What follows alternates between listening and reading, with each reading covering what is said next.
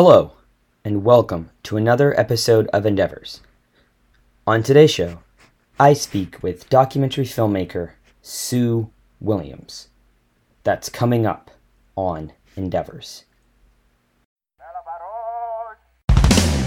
You're listening to Endeavors Radio with your host from Toronto, Ontario, Canada, Dan McPeak.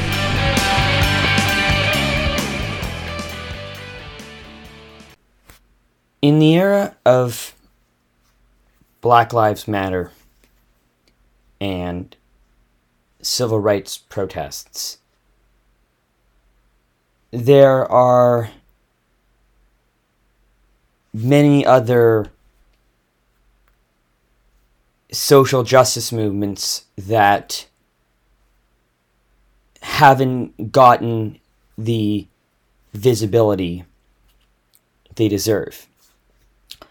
Such is the case with the Hong Kong protests. After creating the Umbrella Revolution in 2014, the call for change was renewed in 2019 after the introduction of and staunch opposition to the Fugitive Offenders Amendment Bill, which would have allowed extradition to jurisdictions with which Hong Kong did not have agreements with, including Taiwan and mainland China. One public figure at the center of the protests is Cantopop sensation Denise Ho. Born in Hong Kong, she moved to Montreal at age 11 before returning home to pursue a music career and was in Hong Kong for the handover between Britain and China. In recent years, she has become one of Hong Kong's most vocal pro democracy activists. In this right, she is the subject of a new documentary, Denise Ho Becoming the Song, from director Sue Williams. Sue has made several past documentaries about China, including China in Revolution, the Mao Years, China Born Under the Red Flag, and China A Century of Revolution. In 2016, she wrote, produced, and directed the documentary Death by Design, which examined smartphone, tablet, and electronic consumerism in the modern age. In addition, she has also worked on the history series American Experience and the investigative series Frontlines. I recorded this interview with Sue last week. The day after we taped this interview, the Canadian government announced they were suspending their extradition treaty with Hong Kong, with the foreign, foreign minister calling it a significant step back for liberty. Spokesperson for the Prime Minister's office referred to a Friday statement by the Foreign Minister that reiterated Canada's serious concern with the law. This is my conversation with director Sue Williams. Really good, actually. Um, we just entered phase three uh, last week. So uh, we have a really good public health official who seems to have connected with the people on some level, so that always helps. Um, That's good. I'm in Victoria, which is actually probably the safest place to be in the country right now. Um, I think in the last month we've only had like maybe five deaths, maybe like Wow. uh like a hundred cases yeah like we're we're doing we're doing really well here in at least my part of bc but bc as a whole is doing pretty well so where where are you? Are you New York? Well, I live in New York City, so I'm the epicenter. but we were all good. We stayed home and we got the numbers down. yeah, yeah. And um, and now the rest of the country's just taken up the mantle for us. It's Yeah, I mean, be, pretty be- frustrating, actually. yeah. I mean, Yeah, like for a month, I didn't step outside of our building. Oh, really? Yeah, it was like really intense in in March and April. I'm actually up at the moment. Um, we took a place for the summer outside of the city, Okay. so I hope that um, there's some people way over there that are like doing some construction work. So I hope it's quiet enough for you. Oh yeah, no, it's it's good. It's uh, it's been interesting. Yeah, like a lot of pubs in this city are at you know like seventy five percent capacity for us. Like you can go, I can go to a hair salon. Malls are open again. Um, but it, it seems like at, at least Cuomo for you has done a pretty good job. I think. Yeah, Cuomo's Cuomo's been great. I mean, for all of us who didn't particularly like him before, he's been great. Yeah. I've got somebody around is believes in science. You know that that's a good start in a pandemic.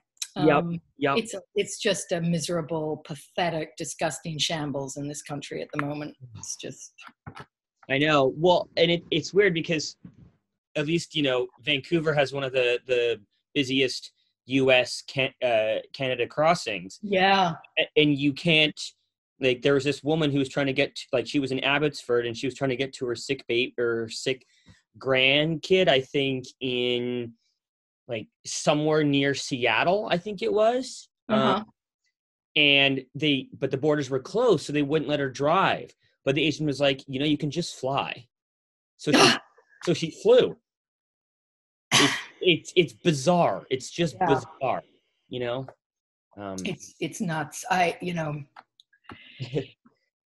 If, if we make it to the end of the year in this country, that'll be a miracle. yeah yeah well i mean do you how do how, how do you let me ask you this you know because your movie is about this in a way democracy how do you think this pandemic is going to influence the election in november This is going to be in the podcast. I can I can I can stop recording. um, actually, I was going to offer because I've recorded some podcasts and I was going to make sure that the audio settings are the best possible. But if you're happy with them, that's good. Um, well, the pandemic has just, as if it wasn't already 100,000% clear, has made clear what a completely inept president we have. And I, I'm just trying to be polite because yeah. if I wasn't being recorded, my language would not be fit for the public to hear. um, you know, he's inept, he's corrupt, he's, it's, you know, he's Yeah. an absolutely out of control, ignorant narcissist. What can I say? I, I don't know. I think it's made, but actually, I want to be hopeful and, and actually maybe segue into the film because, um, yeah, I was, I, you know, I, I go into the city frequently, and I was there earlier in the week, and um, I went to visit the protests at City Hall demanding decreased police funding. And then as I was walking home, I passed two Black Lives Matter. Um, you know, they're like mini marches. They're about a block long, and they're so organized, and everyone's wearing a mask, and they're so respectful and that really gives me hope because these these young people have been out there day after day after day after day and they're walking 5 10 15 miles every day in the heat i mean my hats are off to them 100% and i think you know i could segue to hong kong there and say the same thing about the mostly the young people who are brave and but it's not just the it's old people it's children you know who are out in the street demanding their rights, you know, or what they thought were their rights until China has just said no. But, Well, you um, know, you know, on that note, because a, a lot of your your film, which is uh, Denise Ho- or Denise Ho becoming the song, um, you know, the, the second half of the film talks about her role in, um, you know, the umbrella movement and, and the Hong Kong protests. Do you see a, a a relationship, a similarity between what we're seeing in Hong Kong over the last three or four years with not only the Black Lives Matter movements uh, in in North America and across the world, but also you know the Occupy movements uh, from from years past. What what what sort of relationship do you see between all these? You know, it's been um, interesting these last few weeks to see people using the same expression, "be water," which is the expression that the Hong Kongers were lose, using last summer. You know, "be like water," the Bruce Lee thing. Flexible, mobile, um, incredibly adaptive, and I thought it was I mean, just really resonated with me when I heard that phrase being used in New York, certainly. Um, here we're, in the US, we're protesting systemic racism that's so embodied in, in the history and the infrastructure and the dailiness of everyone's lives that that is sort of quite specific to here. Um, police brutality is obviously a common theme, but in in Hong Kong, they're really facing a you know the most authoritarian and actually quite terrif- terrifying one of the most terrifying dictatorships in the history of the world um, under Xi Jinping. So it's you know it's such a precise struggle. How do they maintain their identity and their freedoms um, in the face of the Communist Party who only wants one thing, and that is obedience to the Communist Party. And so we could get to that point in America where, I mean, Trump certainly has authoritarian tendencies and would love to be like Xi Jinping or Putin, except he's not quite smart enough. But um, so we may, we're, we're certainly moving down a path where the president is trying to seize all sorts of executive powers that haven't normally been uh, readily used by presidents. So um, we're not quite facing Xi Jinping yet, but. What do you say to not necessarily critics of the movement, but those who say that violence and mm. rioting maybe isn't the best method to get the message across? So there are a number of things to that. I mean, one thing is it's a leaderless movement. After 2014, the students realized you can't just plonk yourself on a road and sit there for two months and have leaders who represent you. Um, so last year was different. They were leaderless. Um, and that creates a problem because there's no one for the government to talk to. But the government the Communist Party will never negotiate. They didn't negotiate in 1989. They will not, they never negotiated with the Uyghurs before they started putting them in camps. They won't negotiate. I mean, that's, and I think what was incredibly frustrating was, you know, 1 million people marched peacefully, 2 million people marched peacefully in many countries in the world, somebody would have got it together and said, look, let, let's sit down and talk about this, right? Let's, let's see what we can do. But it, the, the Hong Kongers just met a brick wall. How frustrating is that when 20, 20% of your population comes out, 25% of your population comes out and asks to be heard and is just told, no.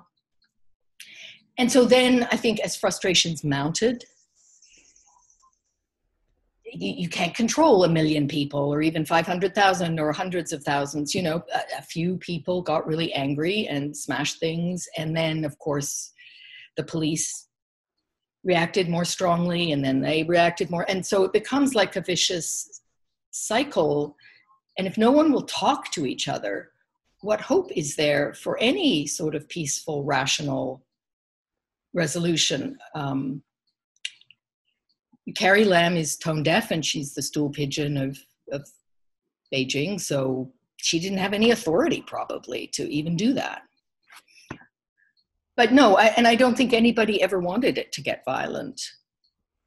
Just as I think most people don't want Hong Kong independence. I think they would just like to keep the rights that were promised them right. freedom of the press, freedom of assembly, a sort of open education system that's not just spewing out what the Communist Party wants kids to learn.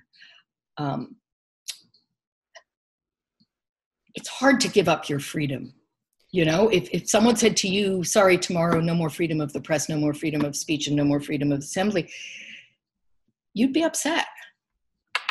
Do you, I mean, you, you mentioned that it's not necessarily full independence that they want. You know, how do you compare it to, to the other sort of movements? You know, we see like Tibet, Taiwan, for example. Do you think Hong mm-hmm. Kongers want to go back to being British subjects, or is it just greater autonomy within the concept of being Chinese? I think it's to keep the autonomy they were promised, which is, as I what I just said about the different freedoms, but also rule of law and independent judiciary.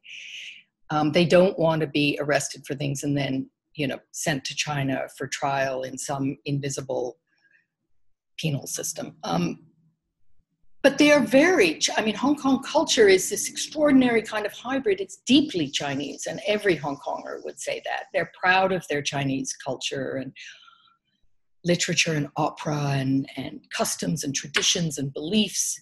But they have had, um, you know, many decades of British rule, so they are accustomed to, not that the British were great, and they certainly don't want to return to being a British colony, but some of those values that they um, saw, particularly the judiciary, I think is something they would like to keep, and they feel rightly that they were promised in an internationally recognized treaty in 1997.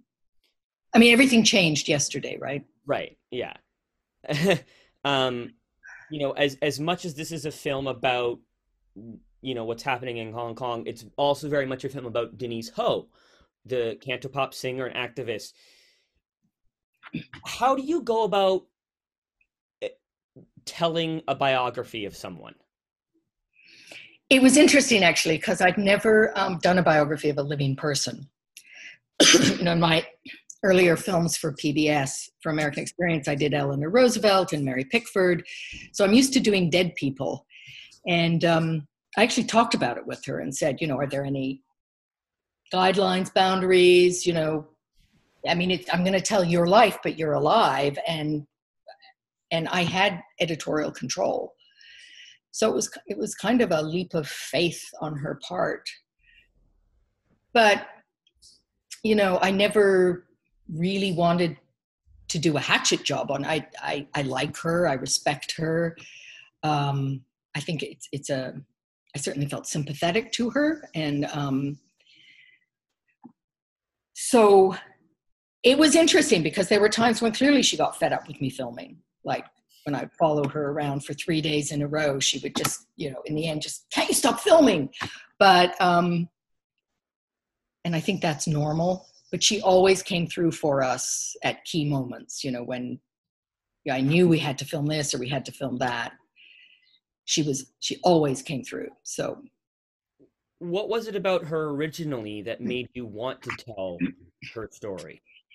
Um so a mutual friend introduced us and i'd never heard of her and um and i was introduced to her as this like famous cantopop star and actually she's very sort of unassuming when you meet her just like that and you're talking to her and chatting. Um, and i actually couldn't imagine her as a like a singer who would go out on stage and hold an audience in the palm of her hand. Um, and i also didn't know anything about canto pop and i don't speak cantonese so it was like a pretty big leap. But when i saw her do some covers of of some english songs like somebody to love and stuff um yeah i could i could see yeah she's really got something. And then it was when i first um saw her perform in london that i realized that something happens. You know how stars when something happens when they go on stage and they it's like the light switch goes on and they're just somebody else and they've got magnetism and this energy and she just she was great. Um, so at the beginning i thought i was making a film about an artist and I was going to. It was in 2017, so it was. You know, she couldn't perform anymore in big venues in in Hong Kong, so she was going to try and do a little world tour and write some more music. And so I thought I was making a film about how do you how can you have a career as an artist if you're blacklisted by China? And it's really hard. And that was what intrigued me. I thought I was making that film, and then the protests broke out. We were pretty much at rough cut last June. And the protests broke out, and I realized, okay, well, this is this is a different film now. And so we kept filming, you know, June, July, August, September, and we were going way over budget. And I was saying, we have to stop, but no. So eventually we stopped filming um, after she came to New York and did the concert, which opens the film. Um, so it it was a film that really changed in the making. Um, Can- Cantopop definitely has a following among, you know, both people in Hong Kong and immigrants all over the world. Yeah.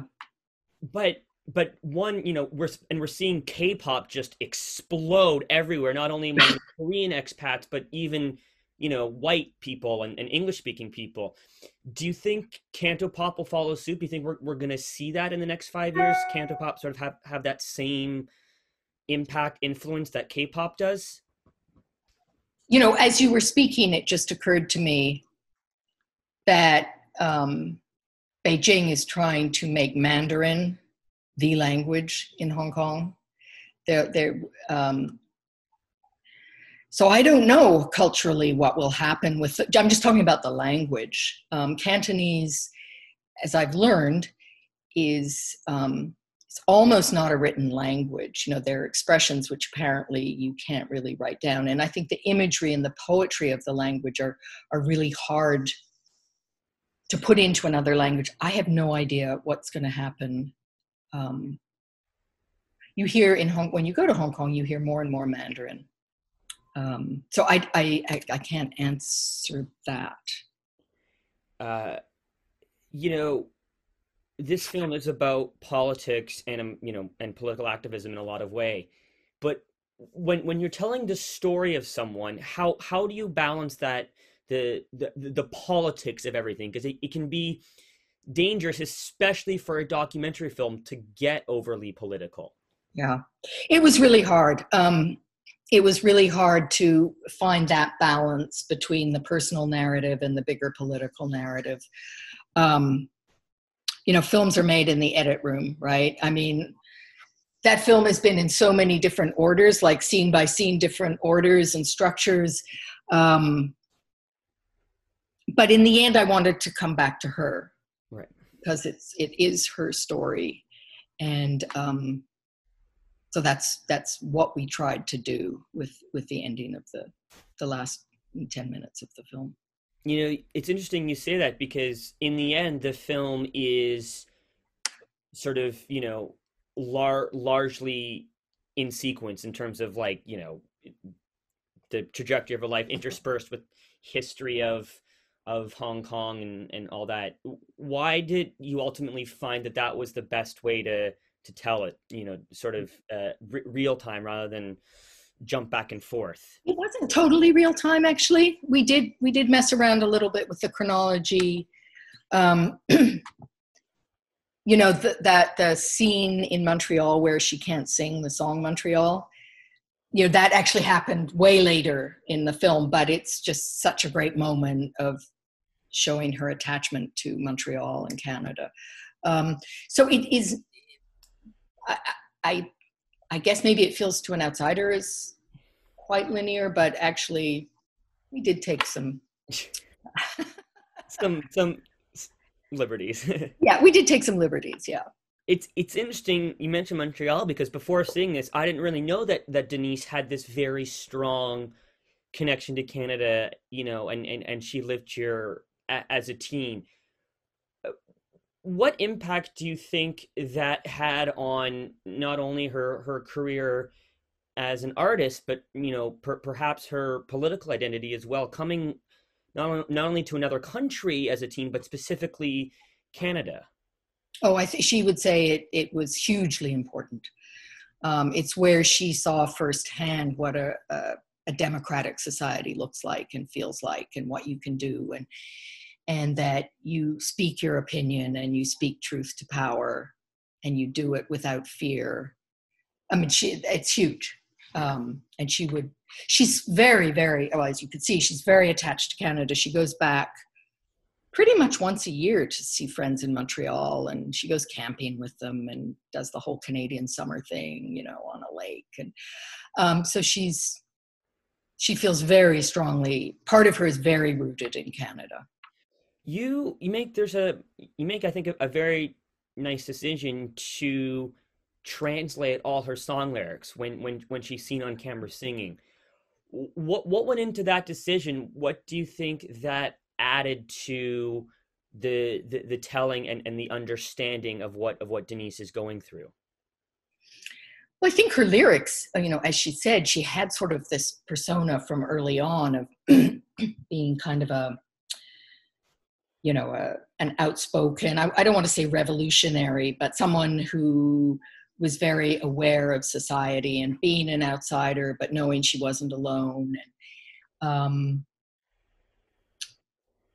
so the lyrics were very important, and um, spent it was really hard to translate them. I mean, at first we had other people translate them, and then she didn't like those translations, and then she said she would do some of them, but she didn't. And then in the end, it kind of fell to me and and um, a couple of well, our associate editor Steph Ching, who did an amazing job and speaks good enough Cantonese, and one other person, and we spent days working on the translations. And I wanted them to be on the screen. The decision to have them move around the screen was so that the viewer didn't always have to look down to see the words so that they could just keep looking at her face and um, and just see the lyrics at the same time and and stylistically they're they're they're different from normal subtitles like not only just the fact that they're moving around but they're they're not in a standard font. They're they're in italics um or you know like a, a script. a, a, cursive script yes. Yeah.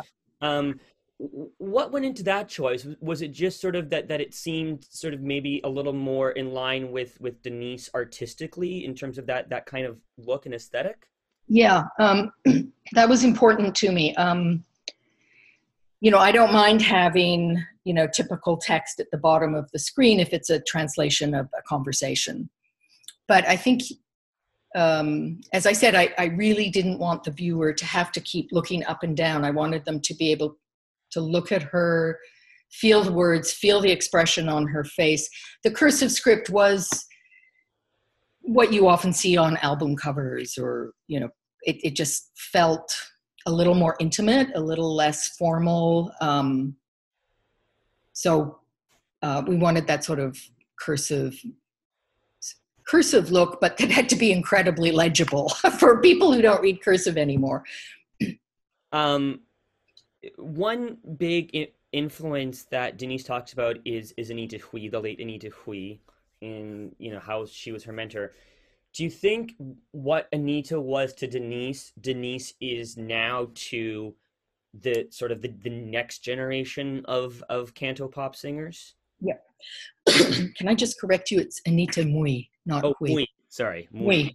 Yeah. Um, just in case you want to use that line. Um, um, Absolutely. I think there is a sort of tradition of mentorship in in um, Chinese culture, maybe more than overtly than here. So as she was Denise's disciple slash protege, she's really nurtured Kiri T, who appears in the film, and the whole crew around her.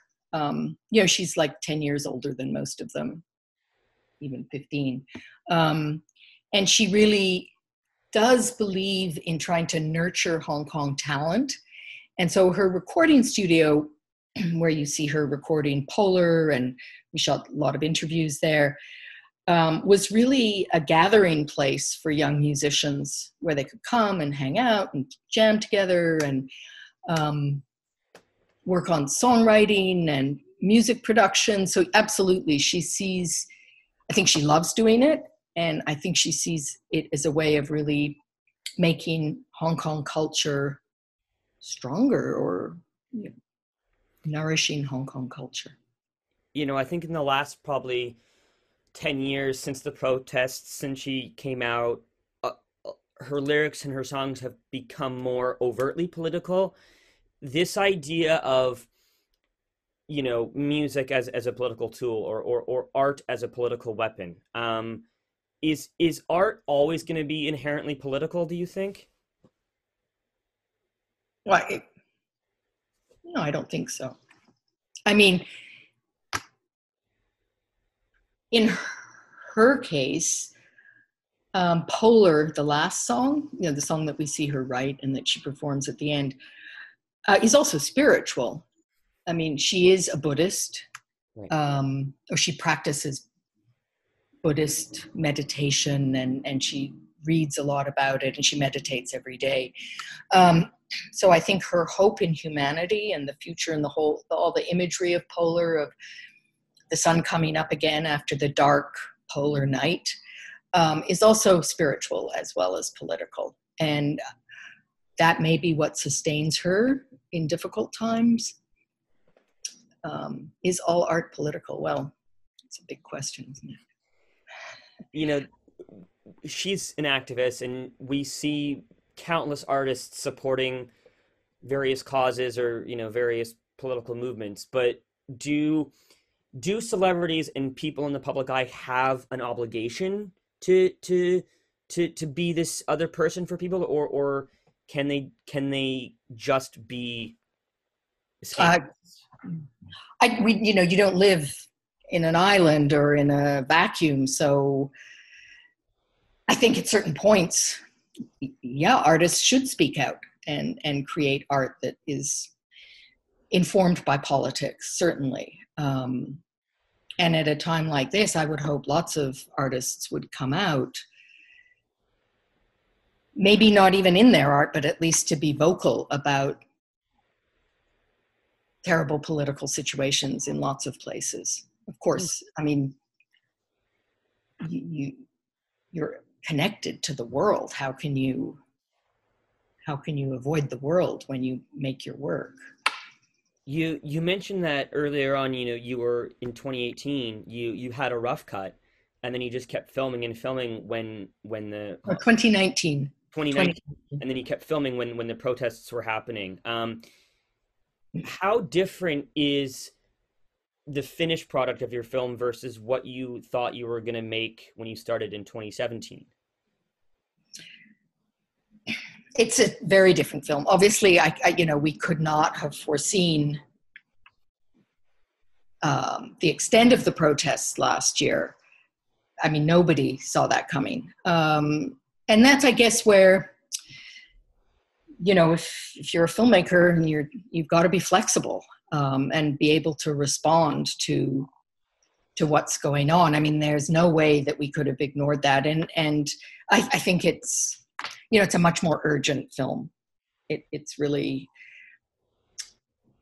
i have such mixed feelings about the fact that it came out yesterday and uh, we got you know all this great press yesterday um, but it was kind of heartbreaking at the same time um, because yesterday was kind of the death of Hong Kong. And so I think we made a very strong film.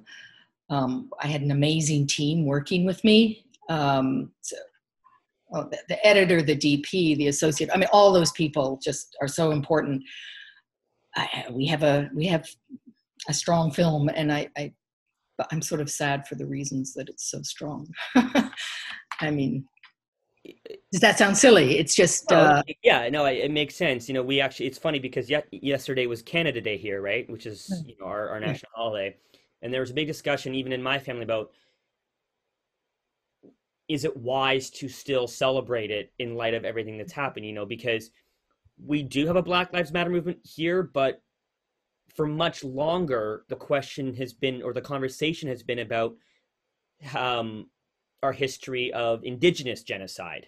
You know, mm. so and with with everything that's going on, is is it acceptable to have sort of this display of at least subtle patriotism? I I don't think it's as grandiose as it is in you know maybe maybe the south southern states i mean that you know um, hmm. but it does still happen and so i i, I completely um, understand where you're coming from yeah. Um, another aspect of the film, you know, we we do see footage of of Denise coming out um, at a pride in in Hong Kong, but it strikes me that that aspect of her, you know, her her personal life and her her coming out wasn't a, a, a huge part of of the overall story. Um, what, what was that always the intent? Because I at, at the same time I feel like she she in the film could give a voice to to LGBTQ movements not only in China and Hong Kong but but in all of Asia. Um, was it meant to be a,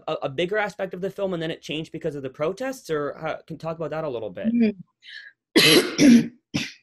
um,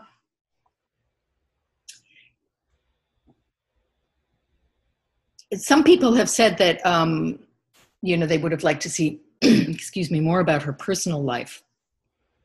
And that was one of the subjects which i mean she refers to it in the film.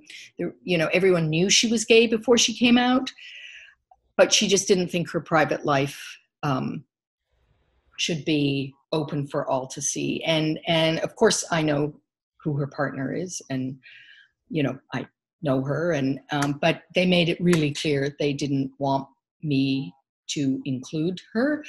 And i respect that. I mean i respect that because certainly for safety reasons now but also you know a lot of artists i don't know think about adele. You know she doesn't go on and on about who she's living with or her love i mean she sings about it but she doesn't put it out there or sam smith who's and i'm just thinking trying to think of another gay artist, contemporary artist. So it's just kind of a fact of her life.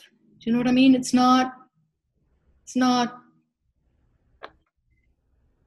it's, now that she's come out, she's got nothing more to hide. And actually, she was really interesting. And Anthony Wong, who's also in the film and also a very big uh, canto pop star in Hong Kong, for those who don't know him, um, and he was you know her close male friend who encouraged her to come out when she was thinking about it they both felt free after they came out and it was like okay i don't need to deal with this anymore you know and it gave them courage in 2014 because they had nothing to lose they'd already taken the big step of coming out and it didn't hurt their careers that was always kind of an odd thing to me was you look at her singing lewis and lawrence in the film the hong kong coliseum thousands, tens of thousands of people, and the whole crowd is singing along about Lewis and Lawrence falling in love with each other. I can't think of another performer anywhere who was singing such overtly gay songs, and the entire audience is singing along. I don't think everybody in the audience was gay. Who cares if they are or not?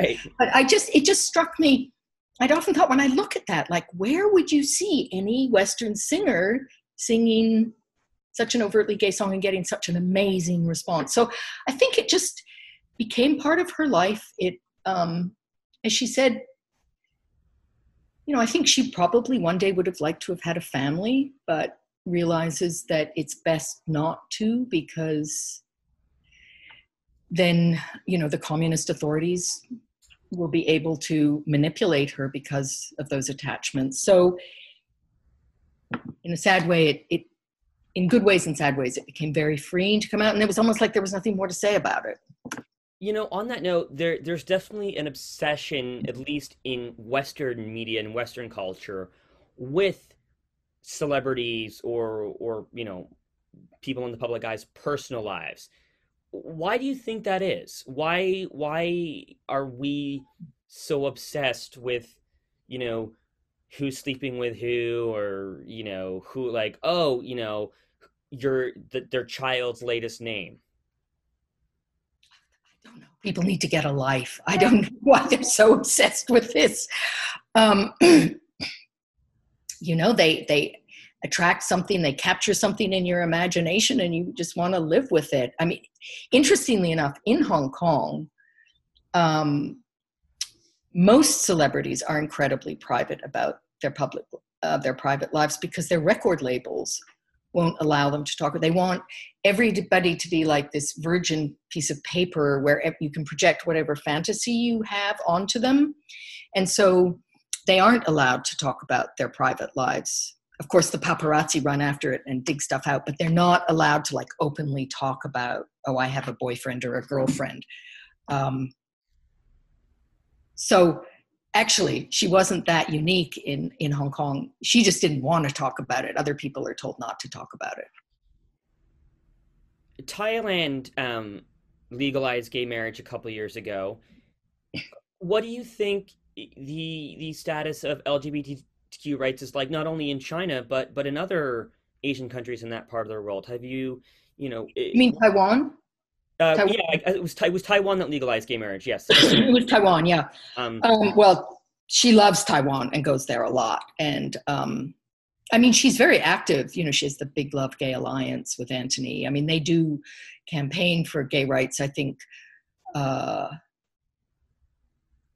less now because they're perhaps, as she would say, bigger issues, bigger threats. But um, it's you know it's a it's a conservative part of the world. Um, when we were filming her, she uh, and following her on tour, she'd really wanted to perform in Malaysia, where she had performed a number of years ago, and she was denied permission to go. Um, they said because she is gay, um, and so that was the pretext. I think we were a bit suspicious. I mean, yeah, she's gay, and maybe Malaysia doesn't like homosexuality, but it was also a lose lose situation. Why would you have Denise go there when she's also been blacklisted by China? So there, so um, I, I do think that certainly um, Taiwan is a beacon in Asia for gay rights. Absolutely. Uh, Denise has been banned from performing in China, or I think even entering China. Can she enter mainland China, or can she just not perform in mainland China? Uh, I, I don't think she'd like to find out. um, you know, and other you know other people that have made films about China, like I think both Kundun and Seven Years in Tibet, like Martin uh, Scorsese, Brad Pitt, David Thewlis, all got banned from entering China based on the films. I'm curious, have you heard from China at all? I haven't been allowed into China for several years now. Um, my previous film, Death by Design, um, I I think finished finished or ended my ability to go into China any longer. I, I, I couldn't get a visa when I was invited there a few years ago. Um, you know, I've made a lot of films in China, and it was always very difficult to work there. And but you know, I had friends, I had connections because I've been working there a long time, and I think they thought I was basically quite fair. But I, pretty much things things got a lot more difficult after Xi Jinping came to power and really cracked down in, in so many areas of, of civic life in China. And so I, I, have had some intimidating messages and been followed in the street um, in New York. Um, I think someone just telling me they're watching. um, we you know we know why Denise originally went back to Hong Kong in in the mid 90s you know she went she went to uh, do recording. Why do you think she continues to stay? You know I think her life is there now. Um you know she's she sings in Cantonese. Her whole musical world is there. Um and gosh, she's been there since 97 so tw- over 20 years. And she loves hong kong. I mean i think she she just loves the people and loves the place and wants to do what she can to help in any way she can. Um, and yeah she's extraordinarily brave. There's a clip of her being interviewed where she says uh, humanity always wins. Um, mm And I, uh, I definitely think that goes back to her, her sort of her Buddhist philosophy that you talked about earlier. Is humanity winning right now? Will we win? It's pretty dark times. Um, it, it's we have so many. I mean, Hong Kong aside, we have so many problems like climate change. It would be my number one, and uh, but you know young people um, have hope and they have lives to live and they're um, as i was saying at the beginning going into the city and seeing the black lives matter protests really do give me hope. Um, so the world's a pretty dark messy place right now but if we can win the next election uh, and start grappling with some issues instead of sidetracking all the time. I, I, I think we can. I think we can make it. Not said with too much conviction, but I think we can make it. we're you know in in the film with the umbrella movement they talked about seeing this this new generation this younger generation of activism within hong kong but also all over the world do you think we we will be able to see that in in some form of government um within 20 years whether it's either in the states or in china and do you think uh, you know having sort of a maybe a, a younger minded government in China could help ease tensions at all? I think the thing to remember about China is the Communist Party has so integrated itself into the identity of the nation. I mean, you can't really separate the Chinese Communist Party from the country and people of China now, and they will never leave power voluntarily, ever. There's no negotiation.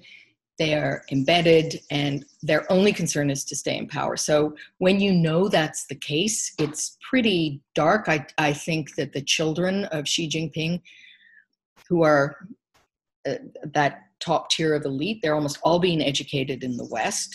I guess because they don't think their education system is good enough in China. I don't know why, but I don't think they'll be any different because you know they're all multi-millionaire multi-gazillionaires and um, so they're not going to give up power that what happens in america i mean is just if we can you know this next election i think is pretty life and death for this nation for america.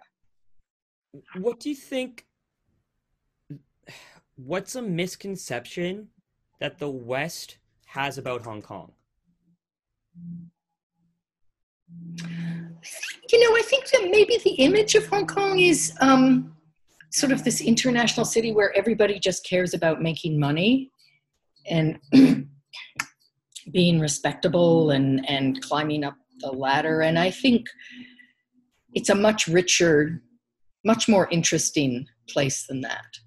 And, um, you know, great food for, for, for one thing, but you know, it's a very rich humorous culture. It's um, and I think what people maybe haven't understood is that that in since 1997 when Britain handed Hong Kong back to China is this whole new identity has grown.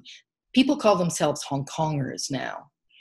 And that is this, you know, mix up of British and Chinese and Asian and global and and their own specificities. So it's um, it's a much more vibrant, complex place, I think. And this identity, which is now you know a good two generations on, is um, is what's really fueling the resistance. You know, they they want the best of all worlds, like we all do, and. Uh, so how, how do you think then somebody like Denise or these other pro-democracy act, activists would describe themselves because they were born in Hong Kong, technically as British citizens.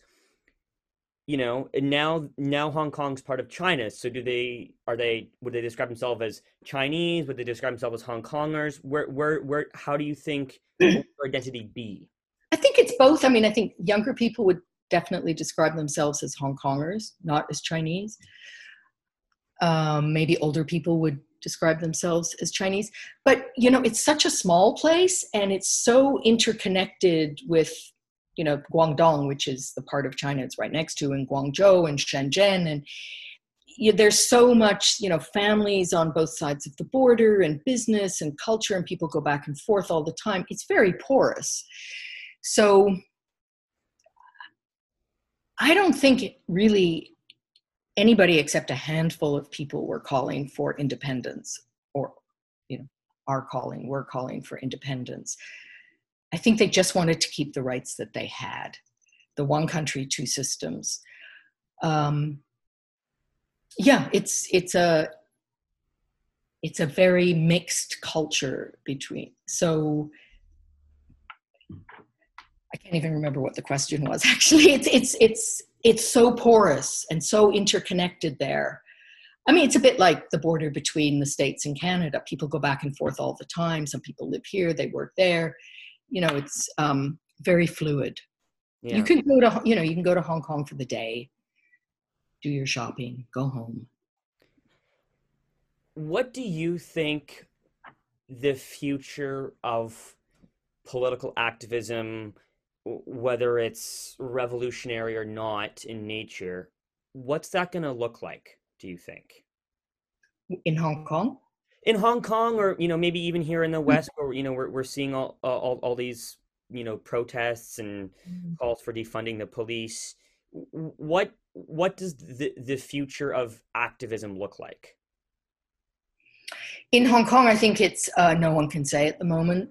I mean, I think it looks pretty scary, and um, I am sure that the Hong Kongers are, are so ingenuous and imaginative and creative in their forms of protest that there will still be uh, an effort to have their voices heard, but it, it's so soon since this new national security law came out just yesterday.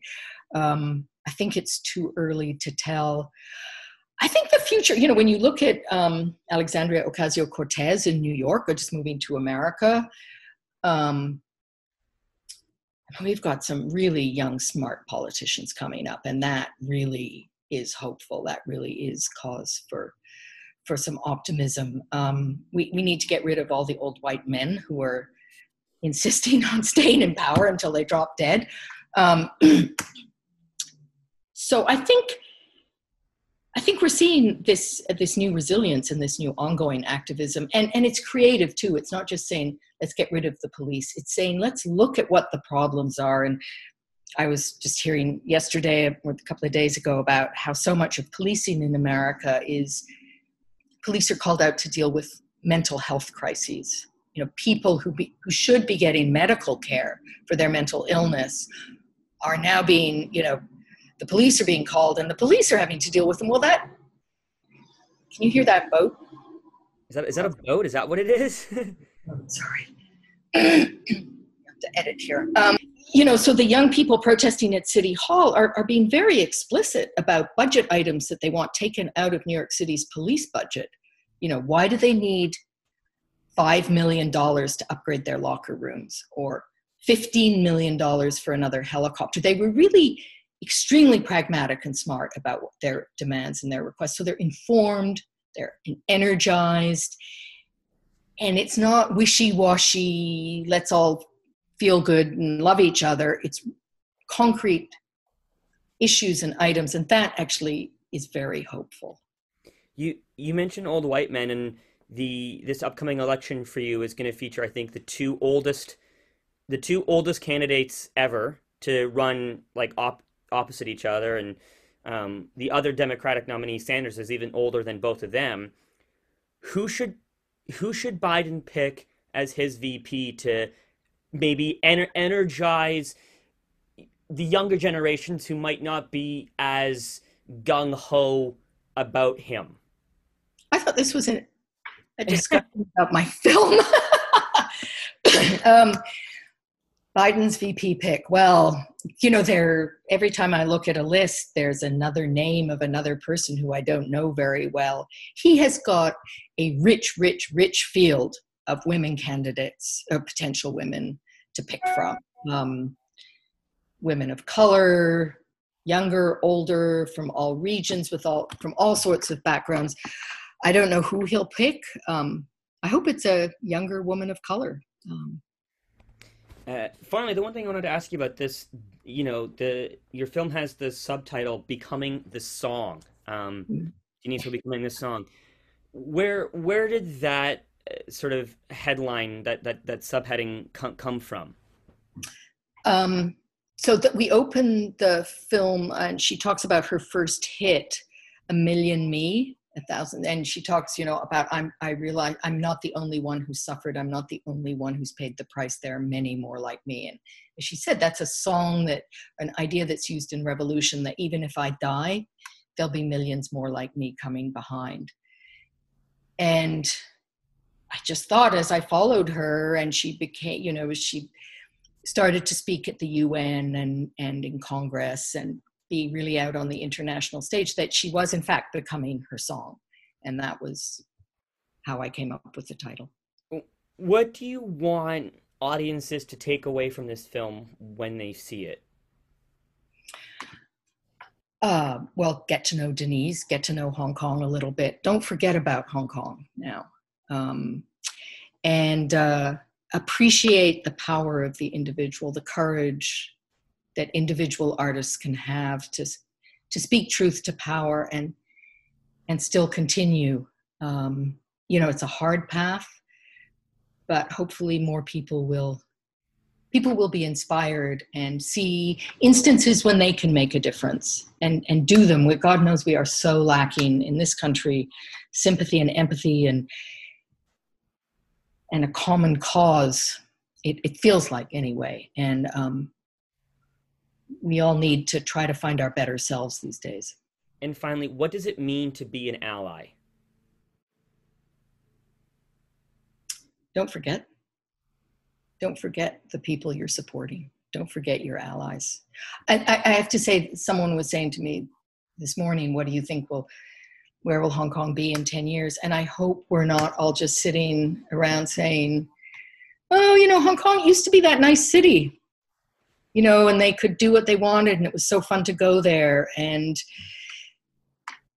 and now it's you know like Uyghurs, and they've got they've just crushed dissent and, and individuality and and everything that makes Hong Kong special. And I hope hope we don't go there. So be an ally. Don't forget.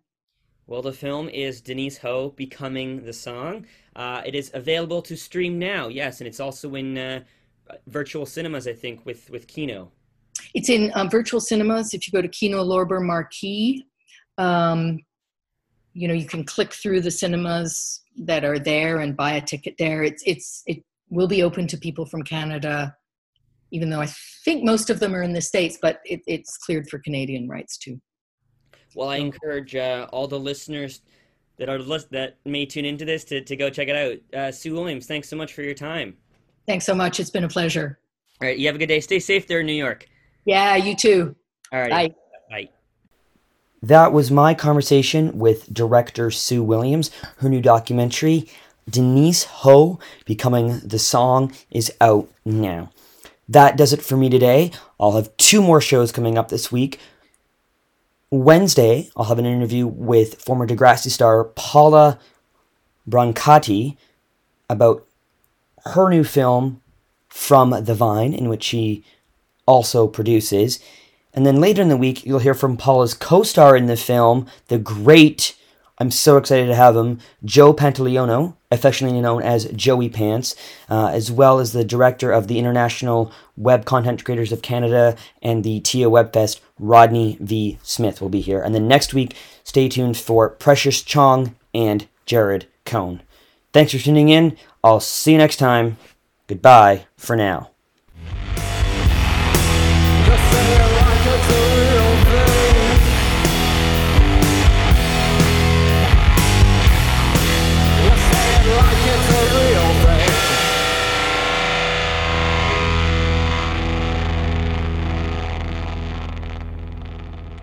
Artists like to have a lot of sex.